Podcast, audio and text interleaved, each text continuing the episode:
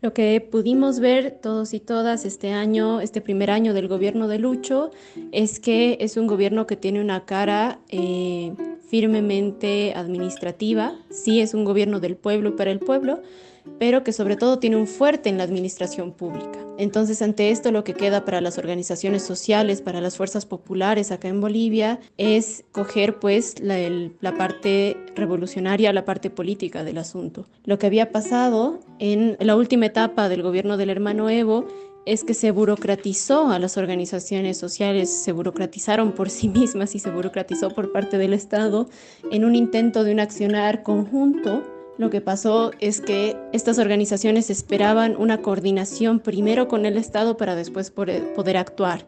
Y eso también ha causado que el golpe nos encontrara sin capacidad de decidir por nosotros mismos y sin capacidad de un accionar más inmediato. Entonces, lo que vemos es que ahora, ante esta actitud más administradora del gobierno de Lucho, lo que toca es que las organizaciones sociales y las fuerzas populares sigan teniendo el rol político que han recuperado para sí mismos en la recuperación de la democracia. Después, muy importante señalar que también el gobierno de Lucho ha recuperado la economía. Ahora tiene grandes retos porque las intentonas de la derecha de hacer un golpe nuevo, de desestabilizar nuevamente, de hacer nuevos paros cívicos por todo y por nada, siguen con intentos semanales y mensuales. Y lo que hizo la derecha es muy, muy grave acá en Bolivia. Lo que hizo el gobierno de Jeanine Áñez fue deshacer, destruir años de trabajo que habíamos tenido. Todas las empresas estatales fueron tiradas por la borda, fueron paradas, fueron vendidas. Por suerte no la lograron, pero tuvieron el intento de vender empresas estatales, de privatizarlas. Se vendieron pedazos de las rieles del tren metropolitano en Cochabamba, por ejemplo. Se paró obras, se vendió material y maquinaria que estaba sirviendo para esas obras. Entonces, ahora lo que le tocó a Lucho es empezar a recuperar esa economía, recuperar la estabilidad, recuperar las empresas, hacer que vuelvan a funcionar. Y lo que todos decíamos era que no podíamos tener un proyecto de país, un proyecto de partido, un proyecto de sindicato, un proyecto común, si no podíamos asegurar que la estabilidad del país social, económica y política fuera a dar como para que ese proyecto se cumpliera. Entonces, ahora Lucho lo que le está tocando es precisamente garantizar esta estabilidad y creemos que lo está haciendo bastante bien. Para las fuerzas populares acá en Bolivia, la victoria contra el golpismo significó, creo, una esperanza de recuperar los derechos. Derecho al libre tránsito, que había sido vulnerado cuando fuerzas paramilitares y grupos de choque de derecha quisieron imponer los paros de 21 días y no permitían que la población se moviera libremente por sus propias ciudades. Derecho al trabajo, que ha sido vulnerado cuando Jeanine Áñez decretó una cuarentena rígida que casi mata de hambre a una buena parte de la población que no tenía posibilidad de salir a buscar un sustento. Derecho a la educación, que se vio interrumpida también el año del gobierno de facto, cuando el Ministerio de Educación suspendió el año escolar y aprobó a todos por decretazo ante la imposibilidad y la ineficacia de poder ofrecer alguna alternativa para que los niños puedan estudiar con la pandemia del COVID en las áreas rurales donde todavía no se cuenta con conexión estable a internet.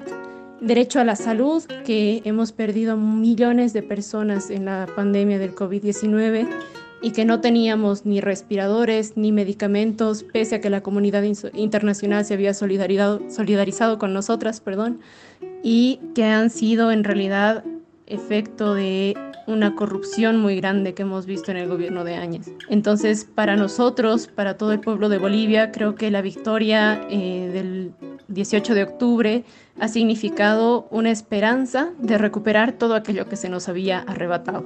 También creo que ha sido la expresión del poder del pueblo, que se volcó primero a las calles en la campaña y recuperó las calles para sí, y luego las urnas para recuperar lo que es suyo, para recuperar nuestra patria, para recuperar nuestros recursos, para recuperar también nuestro gobierno, para recuperar la posibilidad de autogobernarnos. Para Latinoamérica, esta lucha, esta victoria contra el golpismo y ante el golpismo, yo creo que lo que ha sido es una esperanza de recuperar el sueño de la patria grande, ¿no? Primero, un ejemplo de cómo un pueblo puede luchar, puede recuperarse y puede recuperar el poder después de un golpe tan duro, más aún en tiempos de pandemia. Creo que había muchos muy impresionados de cómo Bolivia se rearmó en un año y al retomar las calles y al retomar la lucha también pudo recuperar el poder de una manera tan contundente, además en primera vuelta, con pruebas irrefutables de que el gobierno volvía a ser nuestro. Y también hay que reconocer que Bolivia estaba muy dividida, que este tejido social lo hemos sí reconstruido en un año, pero que iba ya bastante suelto, bastante flojo, y por eso es que funcionó el golpe. Entonces, creo que también en ese sentido para Latinoamérica podemos ser un ejemplo de no dejarse ser, de no entrar en demasiada comodidad, en demasiada confianza, de no perder la vigilancia, porque la derecha sigue funcionando y tejiendo y haciendo lo suyo.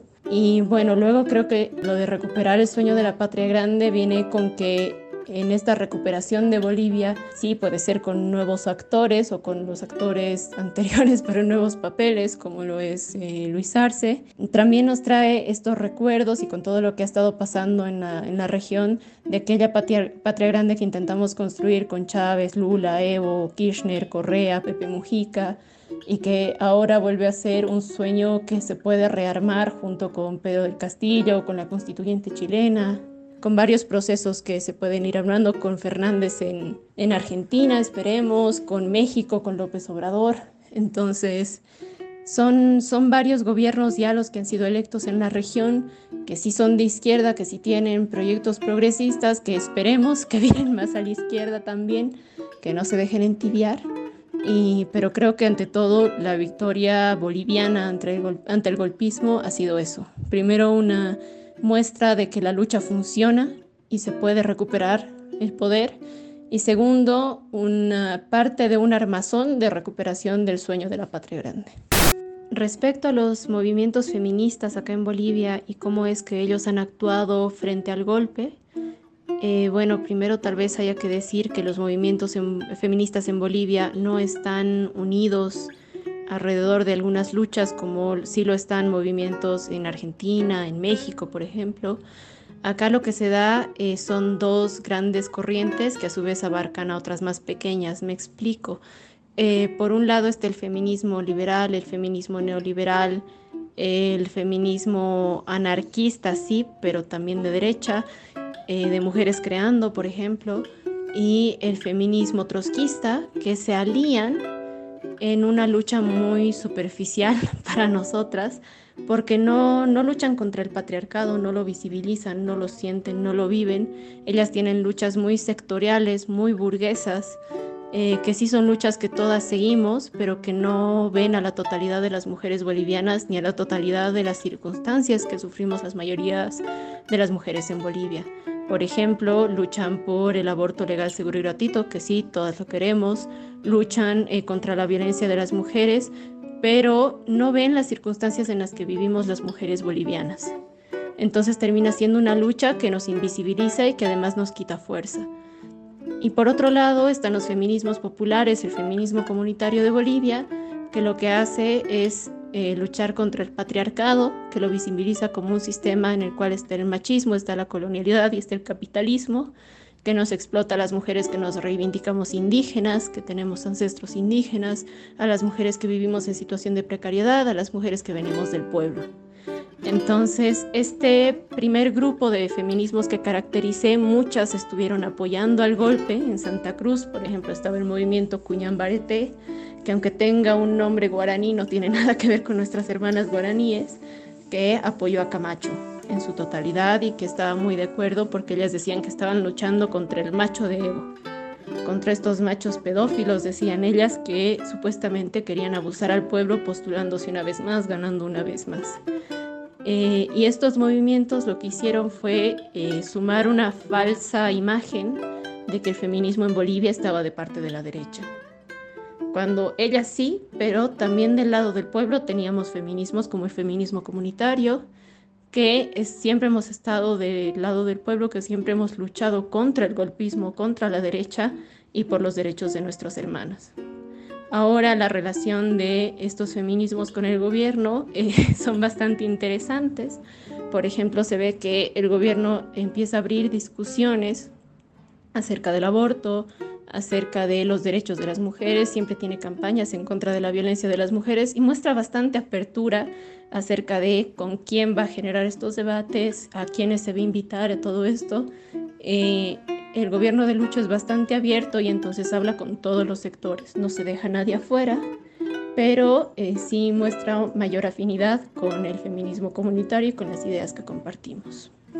Mi nombre es Mishka Iturri, yo soy boliviana, feminista, marxista, catarista, del Frente Revolucionario Comuna y de Feminismo Comunitario de Abya Yala.